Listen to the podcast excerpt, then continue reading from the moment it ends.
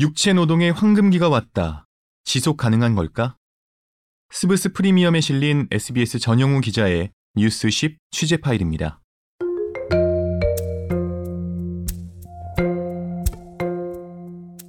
(2023년은) AI의 시대였습니다. AI 관련 기업들의 매출과 주가가 이를 증명합니다. 챗 GPT를 개발한 오픈 AI의 지난해 매출은 2조 원을 돌파했습니다. 엔비디아의 CEO 젠슨 황은 자산 57조 원으로 블룸버그 억만장자 순위 29위에 올랐는데 지난해 1년 동안 늘어난 자산이 40조 원입니다.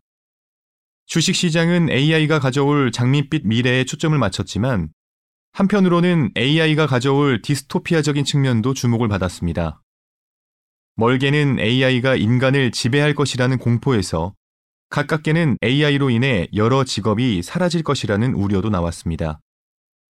과연 AI와 일의 미래는 어떻게 펼쳐질까요? 지난 12월 둘째 주 영국 이코노미스트지 커버 스토리는 블루칼라 bonanza였습니다. 육체 노동자의 황금기가 왔다는 겁니다. 이코노미스트지는 인구와 AI 두 가지를 이유로 꼽았습니다. 2010년대는 노동자에게 끔찍한 시기였습니다. 2008년 글로벌 금융위기를 회복하던 시기에 OECD 국가의 노동인구 중 7%가 실업 상태였고 임금 상승률은 낮았습니다.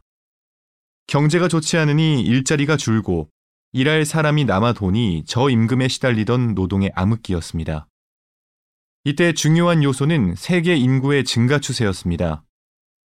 중국의 노동 가능 인구, 즉 15세에서 64세 인구는 2000년대와 2010년대를 거치며 급증했고 2015년에 9억 9,800만 명으로 정점을 찍었습니다.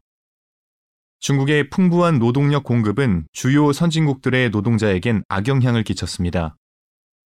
미국 등 선진국 기업들은 공장을 중국으로 옮겨 값싼 노동력을 공급받을 수 있는 대안이 있었고 중국 업체와의 경쟁에서 이겨야 한다는 이유로 자국 노동자들의 임금은 낮게 유지했습니다. 하지만 세계 인구, 특히 중국 노동 인구의 상승 추세는 2015년 이후 꺾였습니다. 미중 갈등과 지정학적 리스크로 미국 등 선진 국가들은 중국의 공장을 이전하는 것도 주저하고 있습니다. 세계의 노동 인구 상승도 완만해졌습니다. 이로 인해 2020년대 들어 노동자의 황금기가 시작됐습니다. 선진국들의 거시 경제 정책도 노동자의 황금기에 한몫했습니다. 미국 등 주요 선진국은 높은 인플레이션에도 재정을 많이 투입했습니다. 특히 코로나19가 발생하자 각국 정부가 돈줄을 풀었습니다. 선진국의 실업률은 5% 미만으로 역사상 최저치를 기록했습니다. 코로나19 시기를 거치며 미국에서는 하위 10%의 계층의 시간당 임금이 상위 10%의 시간당 임금보다 큰 폭으로 상승했습니다. 노동력의 풍기 현상이 저임금 노동자의 임금 상승을 가져왔고 결과적으로 임금 불평등을 완화시키는 결과를 가져왔습니다. 저임금, 하위 10%의 임금 상승은 결국 육체 노동자의 임금 상승을 뜻하기도 합니다. 기술 발전이 특정 업무를 대체하면 일자리의 감소를 가져오지만 대체되지 않은 살아남은 일자리들은 오히려 임금과 처우가 상승하는 경향이 있습니다. 기계와 로봇이 학력 수준이 상대적으로 낮은 노동자의 업무를 대체하는 경우가 많은 반면 AI는 반대로 학력 수준이 높은 노동자의 업무를 위협했습니다.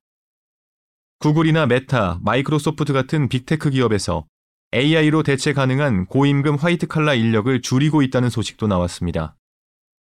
이른바 스펙이 상대적으로 낮은 육체 노동 일자리는 AI 혁명으로 대체되지 않는다는 분석이 나옵니다.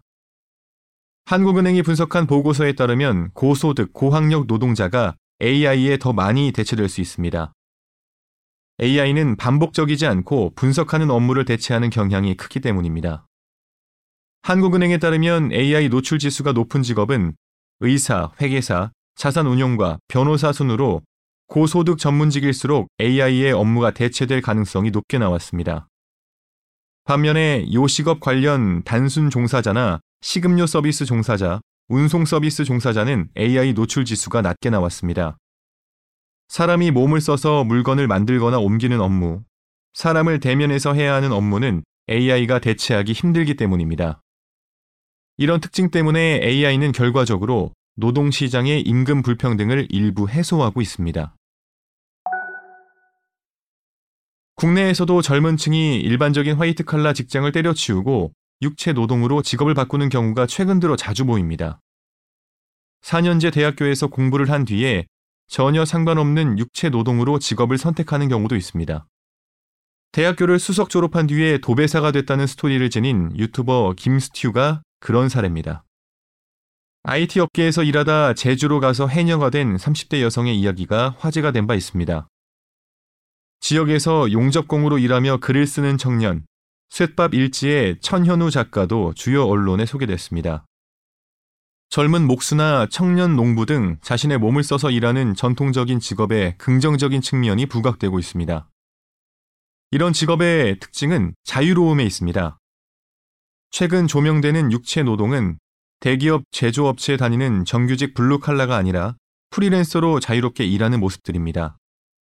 일하고 싶은 장소와 시간을 스스로 결정할 수 있다는 점이 젊은 층을 끌어들이는 요인으로 보입니다. 물론 이코노미스트지에서 말하지 않은 부분도 있습니다. 이코노미스트는 황금기를 부각시키며 AI가 가져올 유토피아적 측면에 초점을 맞췄습니다.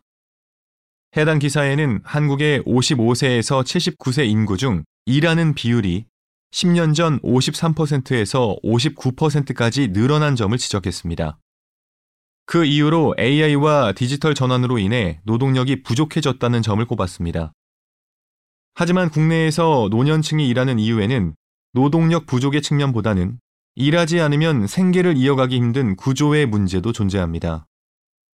노후를 제대로 준비해 놓지 않은 경제적 환경에서 공적 연금이나 사회 보장만으로는 생계를 이어갈 수 없는 노인들이 국내에 많이 있습니다.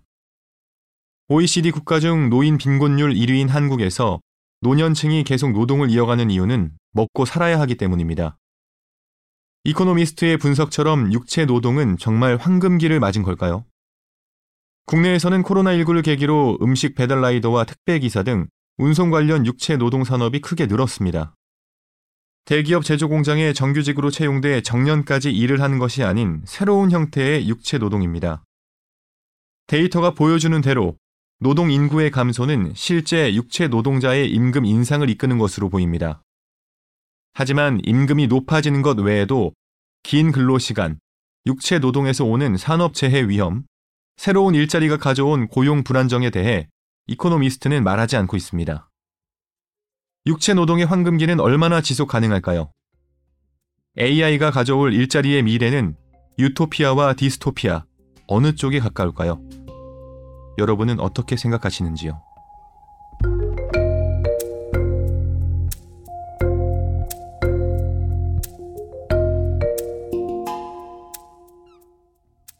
여기까지 SBS 전용우 기자의 뉴스십 취재 파일, 저는 아나운서 김윤상이었습니다. 스브스 프리미엄 앱을 설치하시면 더 많은 흥미로운 기사들을 편하게 만나보실 수 있습니다.